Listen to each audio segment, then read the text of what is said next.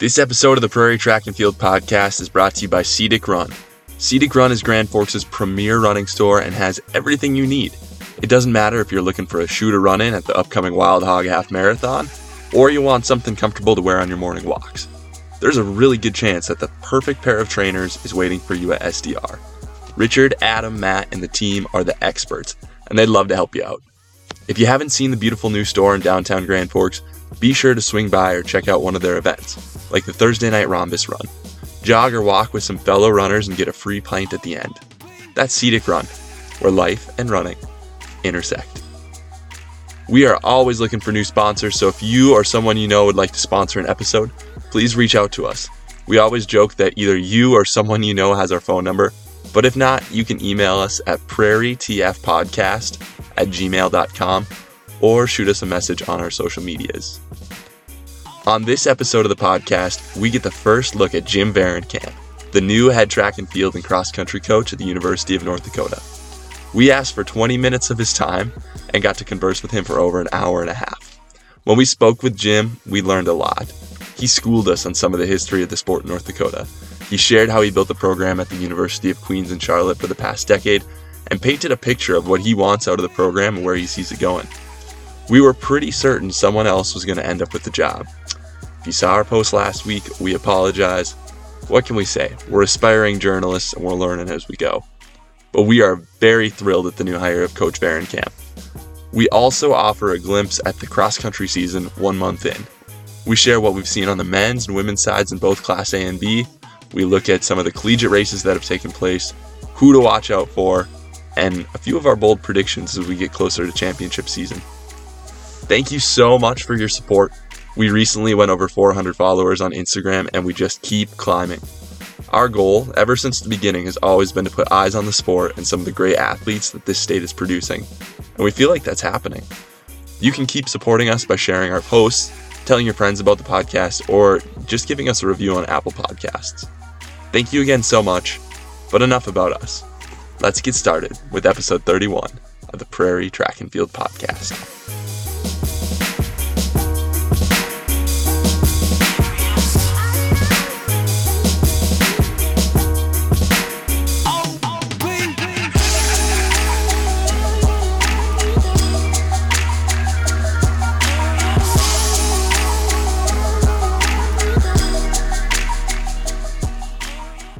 Look at who you are as a coach.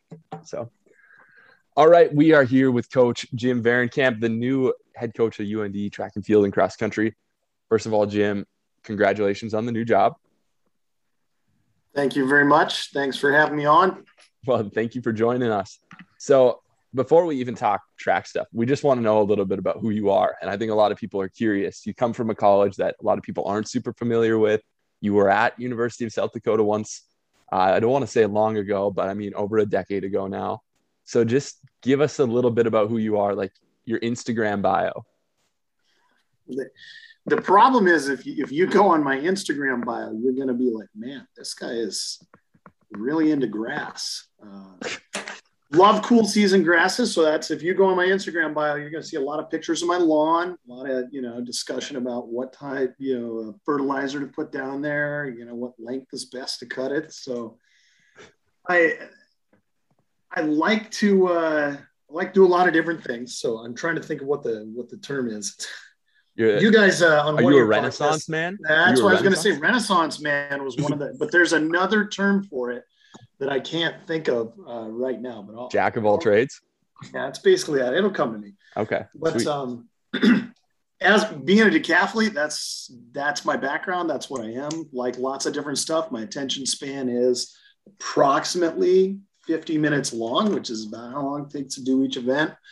Uh, in the decathlon, I'm that that's one of the things that I, I struggle with is is just fixating on one thing. And um, so that's probably a little bit about what my personality is. It's kind of governed by that, and then that's kind of how I fell into uh, that part of the sport. And that also one thing that I think that's probably important to know is just I love the whole sport. You know, like all of it, not just uh, hundred or the or the shot put or the pole vault or anything like that. But that's that's kind of uh, that's why I'm that way. Multi multifaceted, thinking about all kinds of different things. So yeah, take that wherever you want, Ryan. I guess that's the short answer. Right on. Single, married, kids. Was single, got married, had kids. Boom. Right on. Right on. And obviously in that order. yeah. there we go.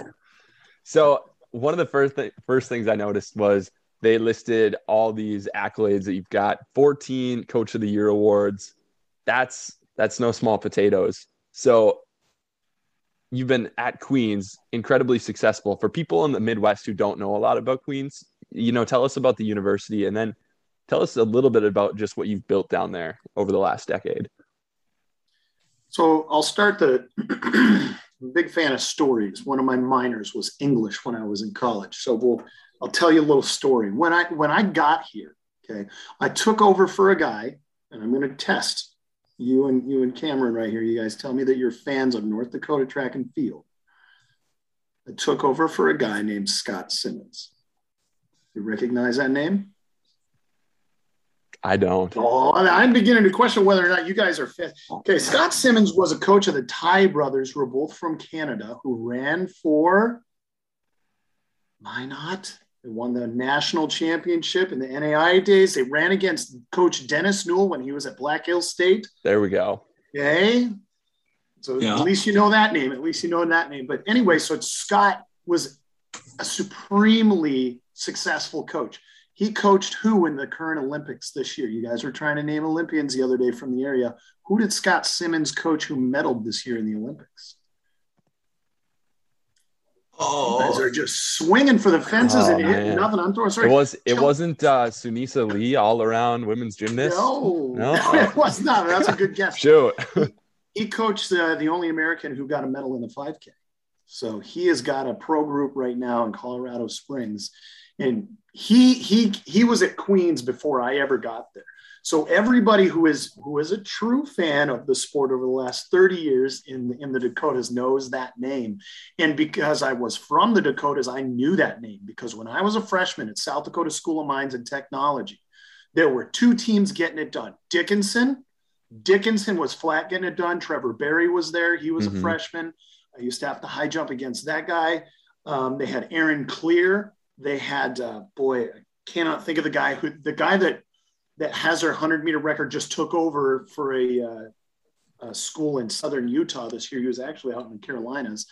Um, those guys were getting it done, and Minot was getting it done in cross country along with Black Hills State. And so I followed Scott. Okay. And when Scott left Queens, because he was at Virginia Intermont before that one, he left Queens. I was like, bam, I want that job. I know that they're well funded. I know that they have a lot of opportunities. It's in a it's in a location that'll be easy for me to recruit kids.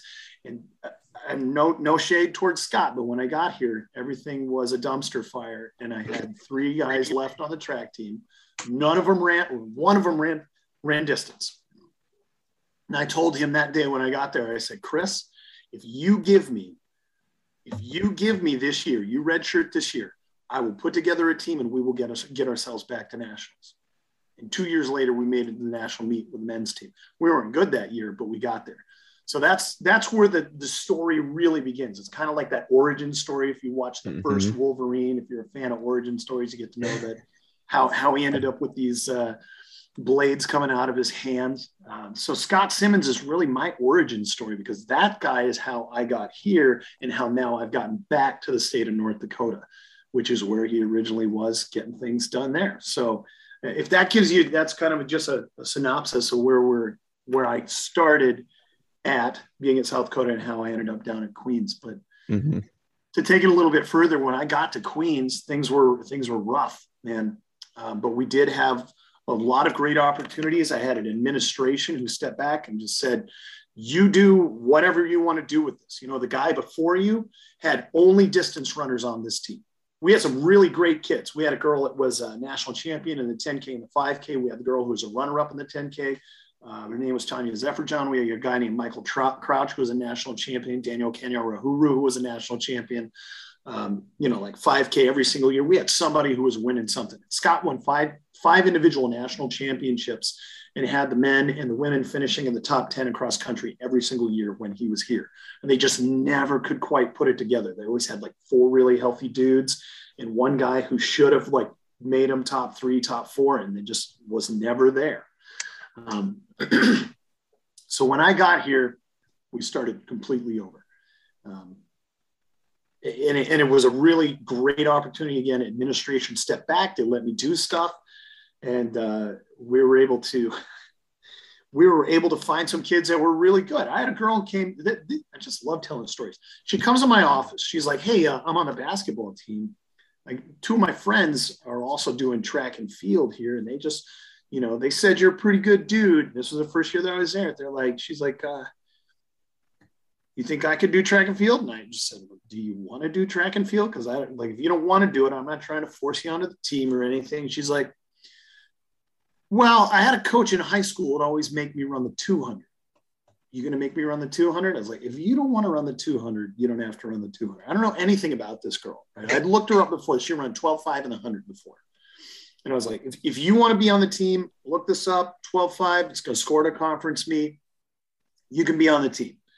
And so she said, I don't have to run the 200. I said, conference meet, you got to run the 200. That's the only time you got to run the 200 and only if you're going to score.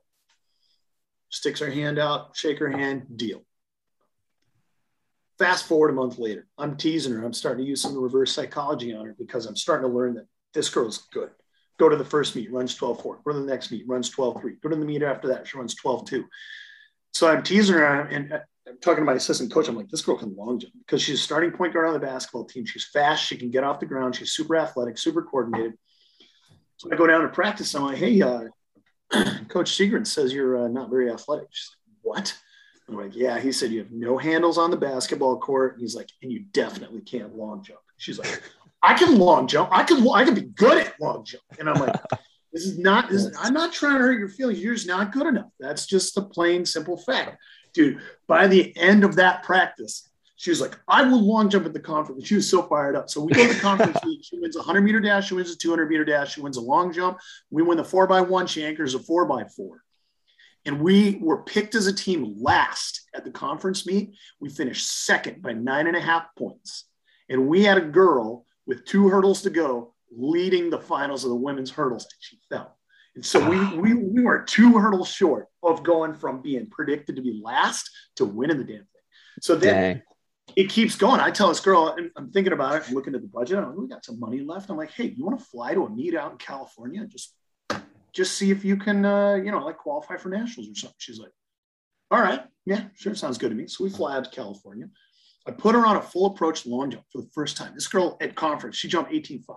She never long jumped before. First jump jumps 18.5 beats everybody in the conference. We go out to California. I put her on a full approach. First jump, she jumps 596, 19.7 and three quarters.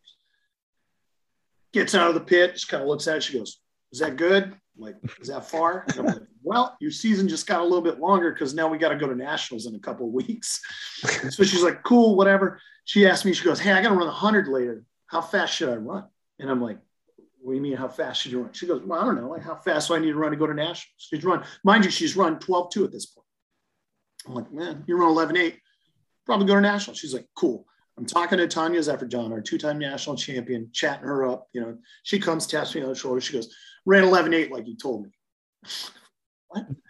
Long story short, this girl ends up being a national champion in the 60 meter dash, being a national champion in long jump, being a runner up in the 100 meter dash, you know, breaking, running 23 in the 200. She ran 11.3 in the 100. She was the 25th fastest girl in the United States her senior year.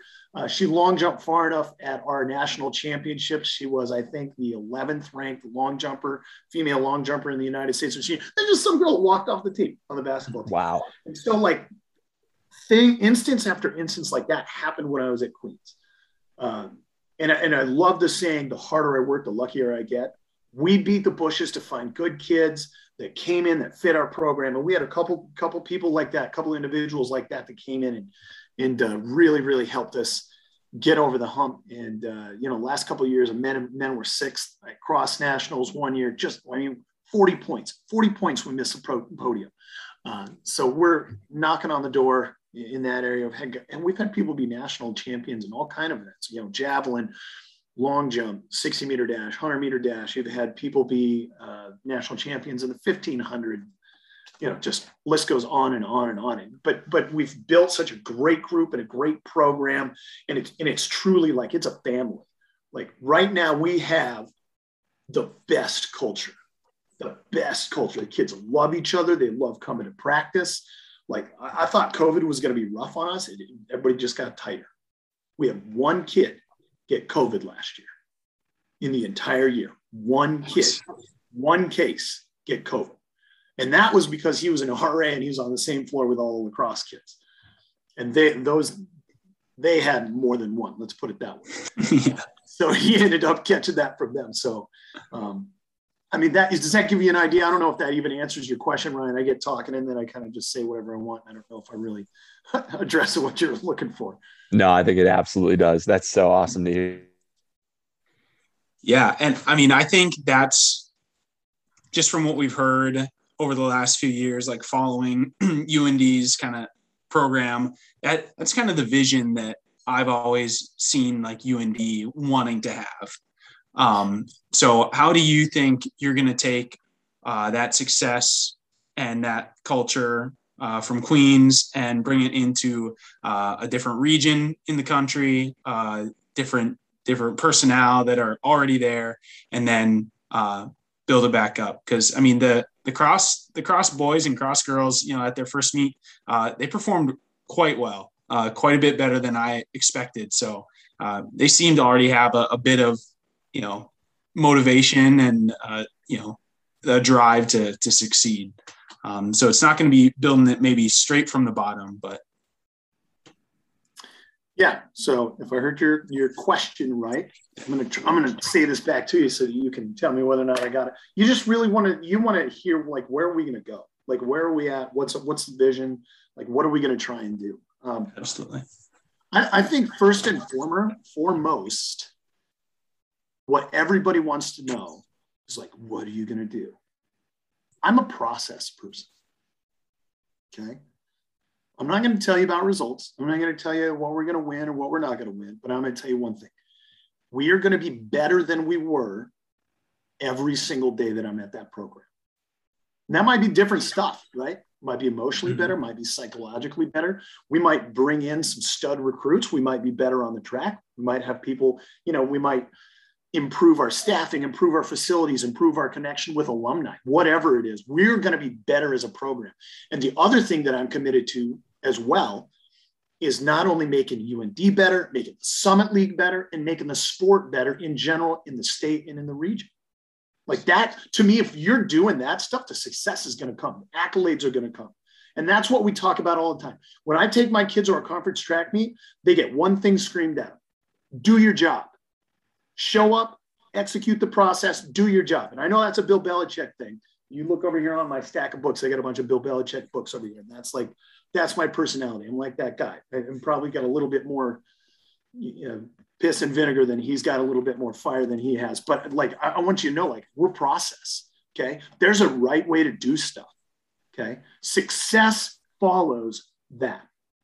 So if we can get in there, we can be better every single day if we can have better kids every single year and then we can make them better we can have a tighter connection with our alumni and we can start building out a vision for like what's possible sky's the limit. Absolutely the sky's the limit. And if we make the summit league better the thing that i love because i'm a huge fan of the summit league right? I basically am a child of the summit league. I came out of it. I went to the university of south dakota. Everybody looks straight up i-29 both ways you know love seeing everybody be in D1, be successful, be on TV. Mm-hmm. I love being able to turn my TV on here where I'm in North Carolina right now and watch games. Could never do that in the old NCC days. Could never do that. And I love that that is somebody had enough vision right, to move it from where it was to something else. And so that, I mean, ultimately, that, again, I'm not telling you like where we're going to do and or where we're going and when we're going to do it and like what date we're going to be successful, but we're going to be better every single day that I'm at that program.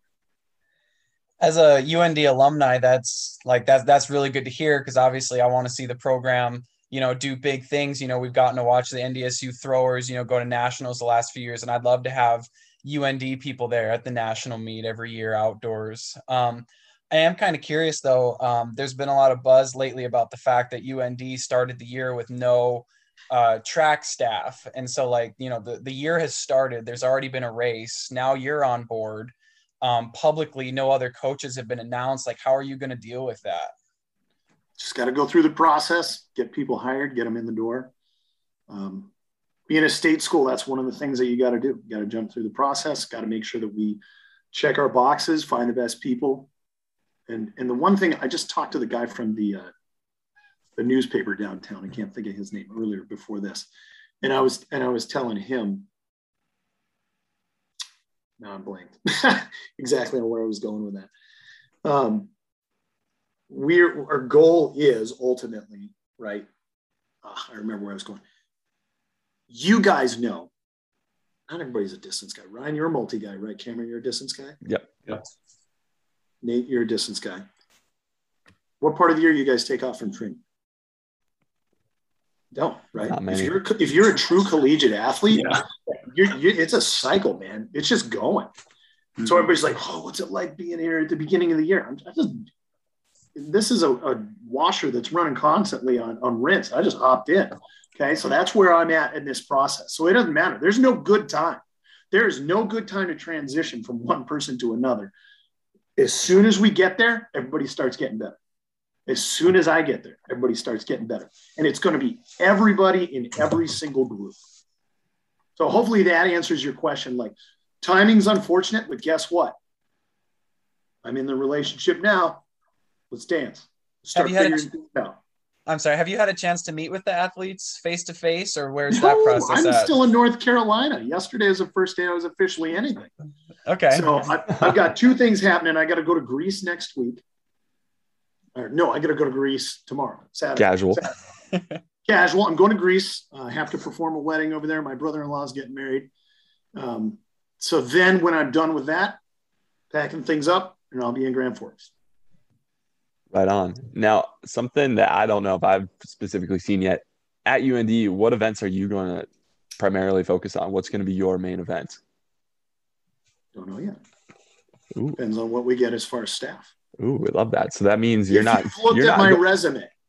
If you've looked at my resume, I've coached everything everywhere. yeah, which is So very I've- impressive. I've been, I've been a throws coach, been a vertical jumps coach, been a short sprints coach. I've been a kid that was for me in the 800. Uh, I've coached 15 five kids. Like it's going to, I'm like, I'm going to be the CEO of the program. Truly. I'm going to be the face of the program, working with alumni, working with boosters, whoever, you know what I mean, to make our sport better. And I'll fill in the area where we need as far as coaching. And then I'm going to get the best coaching staff that we can to take care of the kids that we have on the team. Yeah, I like that approach. Hire the best people, not necessarily just for an event. 100%. Yeah. Nate, does that answer your questions a little bit? yeah, it does. Um, you know, it's it, it's no good to bad hear. I, questions. So. yeah, I hope I hope everything goes well. You know, I hope you're the best. You know, they've they've really been bringing in some distance recruits the last few years. We've been hearing that they're really focused on distance, and as a distance alumni, that's encouraging. But just like the whole team, you know, I'd love to see the whole team just get up there and be competitive in the Summit League instead of seeing NDSU and SDSU take everything all the time. I feel the same way.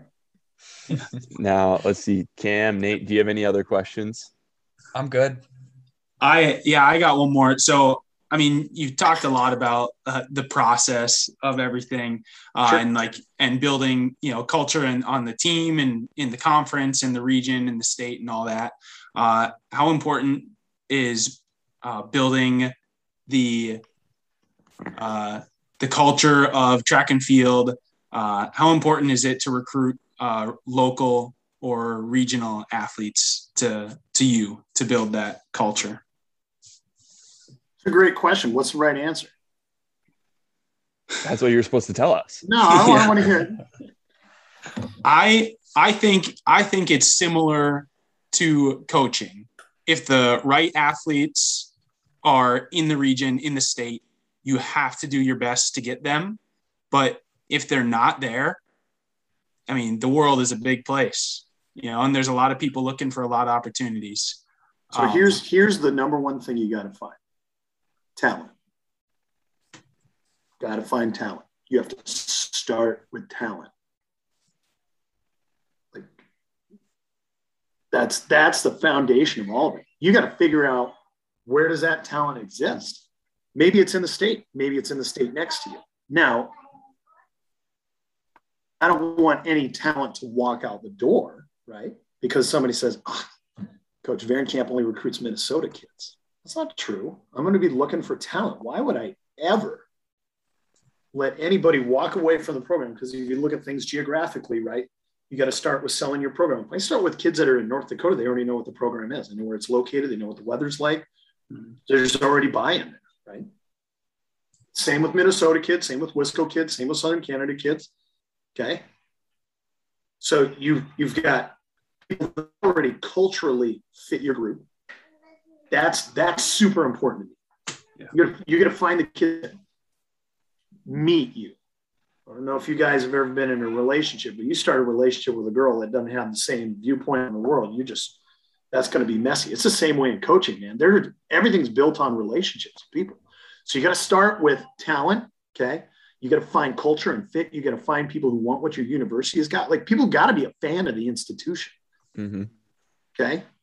They got to walk in the door and be like, man, I'm looking to get a degree in engineering. I'm looking to get a, you know, a degree in aerospace stuff. You know, I mean, like that, that's, you, you got to start with those type of fit. So I'm trying to work around to your, to your question. I think a lot of people look at certain programs and they say, they just buy talent. That's what our job is. Our job is to find talent. My job is not to find the worst kid in the state and turn him into a star. Those are stories, right? Like the Rudy stories. Like those are stories that for those of us who are not very talented, I'm like, oh, it could have been me. I could have been the starter on the football team that played for Notre Dame. I'm not that talented, right? Nobody came and found me out of high school because I wasn't very good. But I want to make sure I know every single kid who shows talent. I want to know all the coaches in the state of North Dakota, the high school coaches, on, on a first name basis in a way where they can call me up and be like, hey, I know you're looking for talent. This is your guy. Or, girl, whatever it is, you know, and I can be like, great. But that's again, it goes back to relationships. I'm a relationship guy. Okay.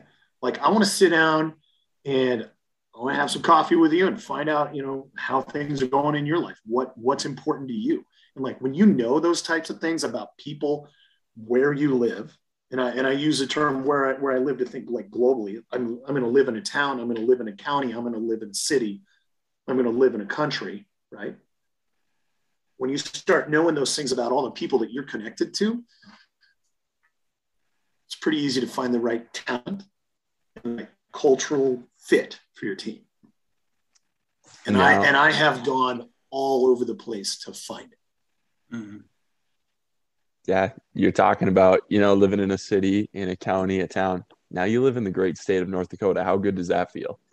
Are you going to? Feels good. That's I was awesome. telling uh, I was telling what's his name from the from the newspaper. I should look his name up instead of saying what's his name here, but um, I was telling him that's one of the things I'm super excited about. People are, they identify with where they're from regionally, right? And, and, like most people don't lose their roots. We all went to high school with somebody who just could not wait until they graduated to get the hell out of wherever we're all from. But that's not me. I, I always had friends like my friends have moved to Hawaii. I had a friend who moved to Norway and stuff like that. And they were just like, oh, I can't wait to get out of here. And like, I'm proud of where you know, you know who my favorite CLA like FB football team is right now? Can you guess? It's got a North Dakota connection. Here, Not you actually, Kansas State. You, you, cut out just a little bit there. Could you say it one more time? Okay. Who is my Who is my favorite FBS football team right now? If you looked at my resume and you know where I'm from, and you know it has a North Dakota connection, and it's not K State, who might it be? Wyoming. Yeah. dude, I love Craig Bohl. I love Craig Bohl. I love the success of the Dakotas, right? Because I am proud of where I'm from. And if there's a color that all these states, whatever, you know, you guys are green and gold, you know, I'm not gonna bleed that color, but but I like like my heart, that's where it is, man. Like I have lived all over the place, but like the Dakotas is and I can remember when I moved back from Atlanta. And uh, I'll throw a shout out to my, my roommate at the time, Jaden Olson, who's now uh, was the associate head coach at NDSU for several years and just took a job as an athletic director on the other side of the state. I want to say by Williston uh, at a junior college. I spent a whole year being like the loneliest guy in Atlanta because big city people are just too busy to be bothered with anybody but themselves. And I moved in, and the day that I moved in that house, he's like, "You know, going to St. Cloud for a football game tomorrow. You want to go?" I was like, "Sure, sounds good to me." We went to St. Cloud, went up Minneapolis, like ran all over the place, and like I took one day. I had a relationship with that dude, and I still call that guy up on the phone. We talk, you know. So like I I I just love the people in the Dakotas. I love the summit. Like I'm, I'm fired up to be part of it because I've, I've been a fan of all of the people in that group and have always dreamed about being like Dave Glotzleben, being like Dick Clay, being like Don Larson, like all of those people, like that, you know, that's me as a kid, like that's the stuff that I dreamed of. I was like, someday I'm going to be like that. And like today, get to do that.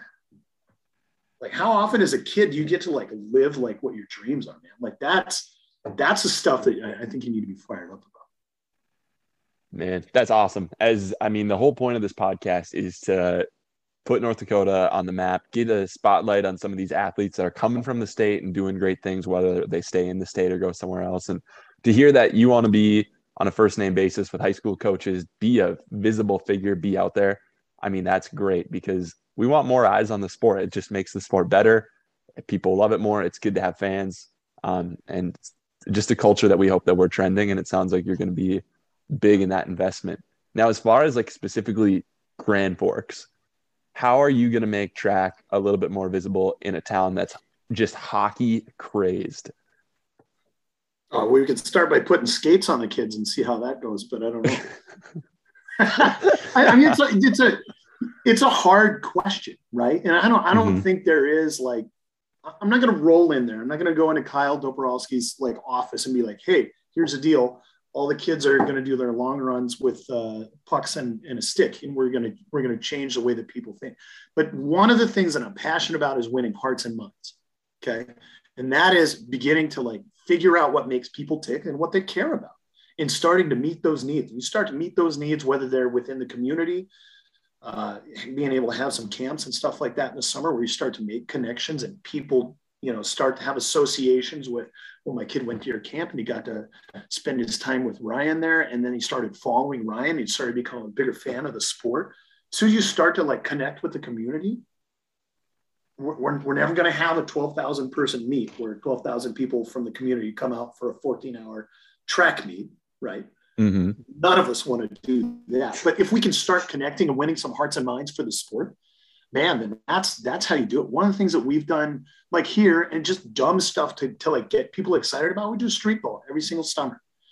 You know, and I've had uh, had people qualify for the world championships, like at our street vault guys jumping um, like five. What did he jump? Scott jumped like 576, like just under 19 feet in pole vault. And like we did it at a local brewery across the street of a distillery across the street from the bowling alley. And like the whole community is just walking by. What in the hell are you guys doing out here? We had a shot put ring out there where kids were competing in that. We had 115 people compete in pole vault one day. Like just being able, like, and I realized like this is a different place as far as bigger, but people don't buy in here like they do in smaller places like Grand Forks or like smaller states. You know, people here are always they've got FOMO. They don't want to commit to anything because they're scared to death that they'll miss the coolest thing and they won't be a part of that. But like what I want to do again is like winning hearts and minds. We want to go in we want to be able to engage and give people points where they can contact our team, our athletes, our coaches, and make those connections. And like those connections are lifelong. Like one of those things I can remember as a high schooler, every single year at the Dome, we got those like early season indoor meets. And just like walking into that building, you'd be like, this is a thing. Like this is a place where people work out every in high school. I ran in a parking lot every day. We didn't have a track. You know, like we li- I Mhm. literally hurdled in the parking lot. It was downhill on one way and uphill the back way. And it was 200 meter circuit. We'd have to run two laps to do a 400. You know, and I was a state champ in the state of South Dakota. I beat Chad Greenway my senior year in the 300 meter hurdles. That's my claim to fame. My wife There we was like, "Yeah, I saw Chad Greenway." Yada yada. I was like, "That guy sucks." I beat him in track. I think he went to a former uh, Minnesota uh, Gopher girl that was on the uh, track and field team there. And he's a great guy. He's a great representative of state. I think at one point the, the Vikings had two guys from South Dakota that starting linebackers. And that was just right there. I was like, those are some of our guys that are on the team that like I actually shook hands with, or that uh, you know had beaten some silly 300 meter hurdle race or something like that. Um, but that's that's what I want to do. Want to get into the community and connect with people. And uh, you're you're not going to be bigger than hockey probably ever. But there's a spot for you alongside it. There's a spot for people who are passionate about the University of North Dakota and like yourself, passionate about the sport of track and field within the state and within the region. Mhm. That's that's amazing. I don't know about you guys, Cam and Nate, but I'm just super excited to hear that we've got a, a new skipper at the helm and somebody that's got big visions, but is focusing on the process. Now, the last thing I have for you is you mentioned your Instagram earlier, uh, and I didn't find it. I I did not see any accounts with a ton of grass, but I did find uh, your Twitter account, and it's got a whopping four tweets. I was going to And- say I don't know if I I don't know if I have a Twitter account. Well, you you did at one point, and so I found out of your four tweets, this one I didn't realize it until just now, but uh, was twelve years twelve years ago yesterday, September eighth. I'll hold up to the camera for you. I sent it to Nate and to Cam, but it says, "I'm going for a run." Do you remember that run, and or did you celebrate the twelfth anniversary of that tweet by running yesterday? September 8th, 2009. I did not. I was going to hold this up for you so you can take a look at that. That's my Instagram. Out of the top four, there's two pictures of grass on there. So Love to see it. That's awesome. yeah, Jimmy Jam 1883 if you want to follow me on Instagram. Hold on. Can you can you say that one more time, just a little bit slower? Jimmy Jam 1883. 1983, the year I was born, was already taken, so I had to go with 1883, 100 years before that. There you go. And I think was that the year University of North Dakota was established? 1889 was the year North Dakota became a state. I can tell you that. I want to say it's like And 80 because most of state schools were land grant institutions that became institutions prior to statehood. So yeah, I think man, well, if that isn't like a crazy mind blowing thing, then uh I don't know what is. Hey Jim, we just want to say thank you so much for your time. Thank you for joining us. We are beyond excited to see where this program is going to be heading and we're super pumped that you're at the start of it. So, thanks so much for your time. Thank you guys for having me on. You just me back. So I'm here. Any many of 116. Unchained. All right. So Cameron had to leave the call, and it is just Nate and I hanging out. But we are going to give you, like we promised, a quick one month into the season update on how the cross country season is going so far. We can touch on college a little bit, but we're mostly going to touch on the high school season. Maybe we'll start off with college because I think there's really only one meet that's happened so far, and it was at UND, the Ron Pynn Classic on September 4th. And Nate, I was honestly very shocked that UND crushed NDSU. Like it was the most decisive win that they've maybe had as a team, like in the Summit League era so far. I I don't know. I, I was talking with some of my friends that I ran with UND with, and it, it was hard to remember the last time that we had actually beaten NDSU in cross country. My my freshman year of college, which would have been fall of 2011, I believe we beat NDSU on their home course in the first meet. But then they came to our home course later that season and like perfect scored us. And then after that, like they they were untouchable. So to see them come out and correct me if I'm wrong, but I believe that they won the men and the women's races They as did. a team, which is huge. Yeah, yeah. And the biggest takeaway for me is both teams are incredibly young. It's getting to the point where I'm only working on three years out of being gone from school, from graduating, and I don't recognize a lot of names on either side anymore. But Mhm. it looks like UND has got some pretty tough rush to beat, like some very good freshmen. So, Mhm. I mean, they're going to be around for a long time too. So, it, sky's the limit. The other collegiate thing I want to touch on is U Mary's Ida Narbuvoll, who won the 5K and the 10K at NCAA Division two championships this spring. She's going to be competing in the Norwegian national championships later this month. So I saw that the other day and thought it was really sweet. I'm also a little confused why their national championships are after the Olympics so late in the season. I was thinking the same thing because like when, when you think about how an athlete might build up, you know, like the the national meets for track pour into June usually. Mhm. And you know, now it's September and the Olympics happened as well. So like as an athlete, do you do you take time off after nationals? Do you do you train through for this meet? But then now it's also cross country. Like I'd I'd be very interested to see like how they built her training around a meet in September that is probably trying to pull off of fitness from back in the spring. yeah, it's it's interesting. I was trying to figure out if it was like their club championships, and I don't think it is. And regardless, we wish her the best of luck. Hope she crushes it, and hmm it, it's going to be fun to keep an eye on that and get some updates.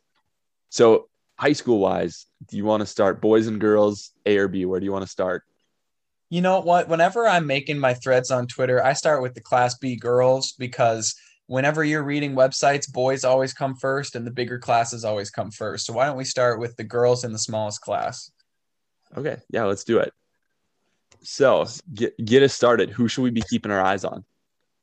Well, first of all, I think this is rugby's. I think this is rugby's meet to lose. Um, their, their girls have won the meet previously, and they're still ranked number one in the polls. They've got two girls in the top three in the poll right now, um, and I, I don't see any way that they don't win, unless something bad happens. But Yeah. um, the on the individual side, like if there was one race out of the four individual races that, in my opinion, is just a complete toss up, I would say it's the Class B girls because um, I wrote um, an article kind of talking about this race and like out of the top seven or eight girls last year, so many of them beat each other back and forth during cross country and then beat each other back and forth during track. I mean, there was no one girl last year that stood out above the rest all year round. And almost everybody came back. And so we still have this Jocelyn going around right now. Hannah Weston from Shiloh is ranked number one right now, um, followed by two girls from rugby. Um, last year's state champion from Kindred isn't even ranked in the top 10 right now. And the girl that won the 3200 at state track in the spring, who I had picked in my preseason prediction, Bryn Hansen, she's ranked seventh. So, I mean, it's that that's going to be a race that would be probably the most fun to watch because there's going to be such a big pack, probably. hmm Yeah. And that's the one tough thing. You said rugby has a chance to run away with it, and definitely with having three of the top ranked girls in the state. But the talent is just really spread out. I mean, even across the state, I'm looking at athletic.net right now, and we've got Hatton Northwood with Jenna Soin, and then we've got Shiloh and Lisbon and Sargent Central, Lidgerwood, and rugby. Like the team race, you know, outside of rugby, like second place. I don't know. Right now, Mayport CG is ranked there, but I mean, they only have one girl in the top 10. Um, Southern McLean is right there, and they only have a girl ranked in the top 10. Grafton is ranked fourth right now as a team, and they don't have any girl ranked in the top 10. So hmm First place, it might be rugby's to lose, like you said, but I'd be really interested to see how the top three or even the top five rounds out. Yeah. Um, you got any more words for Class B girls, or ready to move on to the next class? Let's move on to the next one. So, should we go Class A girls? Are we doing this like the state track meet? Yeah, let's do Class A girls. Okay. Class A girls is a little bit different story. Um, actually, I mean, yes and no. Team, there's no one team that looks like they really have it locked up, but we've kind of seen the top two names at the top of the list the whole season. So we've got Eleni Lovegren from Williston, who just went down to Augustana, took ninth at a pretty stacked meet, and ran what is the state's fastest time right now. Um, I believe it's just under 19 minutes, uh, or excuse me, just under 20 minutes. And then we've got Bela Weigel from Bismarck. And both of those two have been putting up consistently the top times in the state. Hmm So, like, Williston and Bismarck High have definitely like separated from everybody else. Like, I really think it's a two horse race. Um, right now, I believe the latest poll had Bismarck ranked ahead of them, but I mean, the poll doesn't really show how much farther those two teams are ahead than the rest. Mhm. And last year's best, so so the best returner from last year's race, uh, Jalen Ogle from Watford City, like she's ranked tenth. Um, I, I was surprised. Like I, I thought she would be one of those people up there in the front battling. And so like my preseason my preseason pick was Lovgren from Williston. Um, I got to see how well she did on the Maah Daah Hey Trail this summer. Um, you know, like broke her own course record for the girls 5K. So Let's go. Um, I'm still sticking with her to win the individual title until I see anybody that's able to beat her in a regular season meet. Yeah. Now I've got to go back and correct myself. She does have a time under 19 minutes. Should have trusted my gut there. It sounded really fast. It's because it is. 1852 is what she ran at that Augustana Twilight meet. I want to give a quick shout out to Campbell Dorsey of Red River. So little shout out to the alma mater. I could not tell you the last time a Red River girl was ranked in the top 10 in the state. And Red River as a team right now is ranked third. I don't know the last time as a team they showed up in any ranking. So I'll tell you what, I I like that dark horse pick out of the East. And I know they're ranked high, but historically that wouldn't wouldn't tell you. But I'm investing in Red River Okay. right now. If they Okay. had a if they had a non-fungible token, I'd be purchasing it. So for so all you got Red River there. winning the EDC and the state? You know what? I'll say not the state, but I'll definitely say if I had to put money down right now, which I don't have a lot of because uh, I'm in I'm a student again, I would I'd say Red River.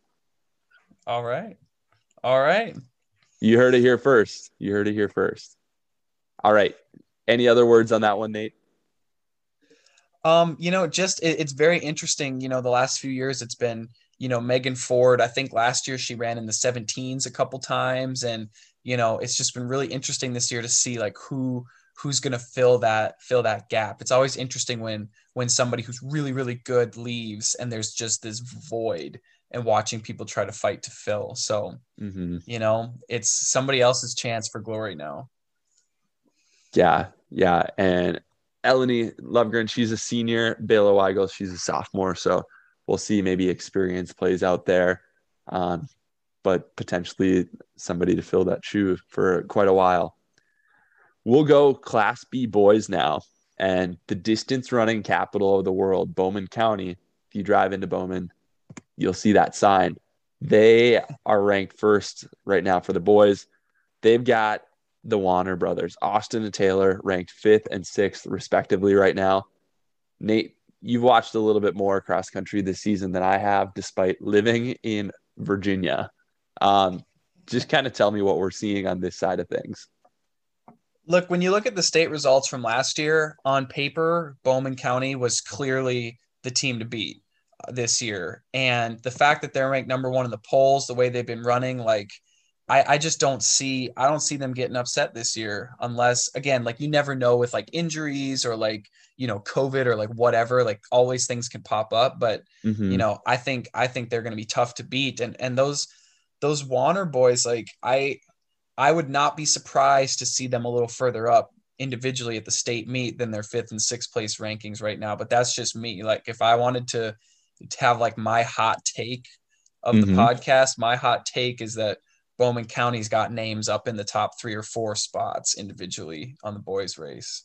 Yeah, but it doesn't seem like anybody is going to be too close to number one.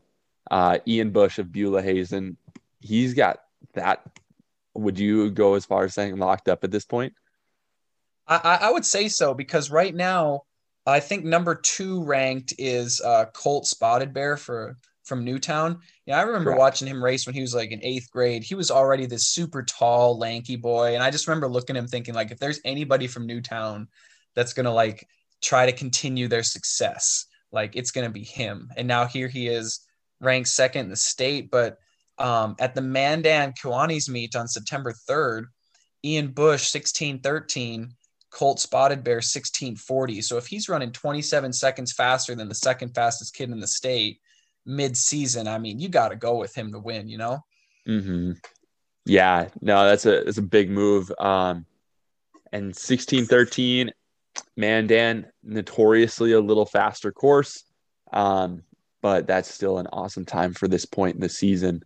Mhm. So we'll see what Ian can do. And I mean, that time, that race, um, I suppose we can pull it up here, but that's competing with, you know, some of the top class A runners. Like he was fifth at that meet behind um, Ivan Askham, Griffin House, Brady Korsmo, and Finn Krenz. And all those guys are ranked in the top 10 right now in class A. So yeah, we're, we're talking about him finishing one second in cross country behind a kid that ran 920 something in the 3200 at state last year. So he's running in cross country with people that have ran times that would be some of the fastest in class B history. So, like, you know, we're talking about a class B stud right now.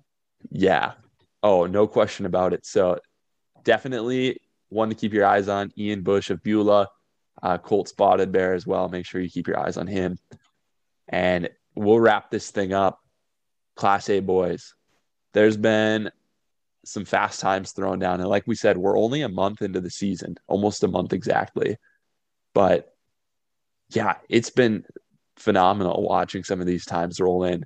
Right now, top time in the state comes from Ivan Askham of Williston, 1551. Uh, excuse me, that was 1551 at the Williston meet. Um, but overall, as far as times in the state go, we've got that's number one. Griffin House from Century is number two at about 16 minutes flat. But let me tell you, the boys of Williston, they're the real deal this year. Yeah. Um, and I, I got to ask you this is the question I was going to ask you. Have you heard anything about Ivan Askham? Because before I started, like when I started seeing his name, I was like, man, when I was doing my results stuff last year, I don't remember just coming across his name. Um, and I looked in the state cross country results last year, and unless I'm blind, like I didn't see his name. And so we're talking about the number one ranked runner in the state right now. I don't even think he ran a state cross country last year. And so is he is he a transfer? Like, do you know anything? Like I I have no idea. Well, here here's what I can tell you. Okay. On his Instagram, Ivan Askham has two posts. All right. One of them is a post from March 1st of this year on the basketball court. The second photo is from June 1st at the state track meet. His profile picture is him crossing some dude up on the basketball court. So Okay. I I can't tell you if he ran cross last year, but I think basketball maybe comes first for him. Um, all I do know besides that is he sent us some fire pictures of the Williston boys racing earlier this season. So I don't know his his history. Ivan, if you're Right. listening to this, send us a message and let us know. But that's a All really right, good so question. so hear hear me out here. Um, you mentioned state track, and so I, I just pulled up the state track results. Okay, so he ran in the 1600, and he placed 19th with th- 432.8, 20 seconds behind champion Sean Korsmo. And then in the 3200, I don't see his name at all. So we're talking about the number one ranked runner in cross country right now took 19th in the mile at state track last year. And that's why I was unfamiliar with his name. Man, That's crazy. that is that is crazy indeed. Crazy I indeed. had I had picked his teammate Finn Krenz when I did my like preseason predictions. Um, and they I mean they've been pretty close up front, but it seems like Ivan has been like a second or two or more ahead of him at a lot of these meets. But I think they're both juniors. And so it'd be really interesting to see a meet where they're just like where they both like unleash the plow and go for it, you know? Yeah. Now, one thing I got to say here, we've been throwing a lot of love to the West. I made my prediction about Red River girls, but we can't forget about the Red River boys. I'm gonna, I'm gonna invest one more time. Red River boys right now got two guys in the top ten: Hunter McHenry at number five and Matt Rognich at number seven. They're looking good. They've been beating people left and right, and they're deep. I mean, they just keep coming and coming. We've got a couple Dafos in there mixing it up. We've got a few other people that are hopping onto the scene, but I am really liking how Red River's looking right now. Um, second best team in the rankings from the East is Fargo Davies. They're ranked fourth. Red River's beat them head to head several times already. So I'm I'm a big fan of how Red River's looking. So actually when you look at the results from last year at the state cross country meet, so I took out all the seniors and I rescored the meet. I actually I actually made a blog post on the blog where I rescored all the meets and um, if you rescore last year's Class A boys with only four runners scoring, Grand Forks Red River was at 29, and the next was Williston at 75. Now, hear me out. So, Grand Forks Red River, if I scored five runners from last year, they're at 64 points. And the next team in the state was at 75 with four runners. So, like on paper going into this season, they were the team to beat. And so far, they've still been running well. And in fact, I'm going to join you and invest on the EDC dethroning the West for, you know what? Let, let me actually look this up. Um, since 2003, there has not been a single team from the EDC that has won the Class A boys state title. So for the last 18 years, a team from the West has won every year. And I'm with you. I'm investing on Grand Forks Red River to end it right there. Wow. Wow. Okay, we heard it. I like that. I like that. And we'll just have to see. We're not that far into the season. We got a lot left. And so we'll be keeping you updated. Nate, is there any any last words or anything that we need to say after a uh, a take like that? A take that we both agree on like that. I think the one thing that we have to mention is I um, I checked the North Dakota State High School Activities Association website, and I'm fairly confident that they're doing a two day state meet this year, um, Yes. Class B one day and Class A on the other. And so I know last year they split sites because of uh, like Class B went up to what Cooperstown and Class A stayed in Jamestown. So you know the the vibe of the state meet is going to have completely changed in the last two years, and it'd be very interesting to see just like what that's like. Yeah, yeah. And if you are listening right now and you have your take on that, send us a message. Uh, hit us on our social medias. We'd love to hear what you think. If you would have preferred it to be a one day meet again, or if you're excited about the two day format. I think that's going to do it from us here at the Prairie Track and Field Podcast. So thank you guys so much for listening, and we'll see you next week.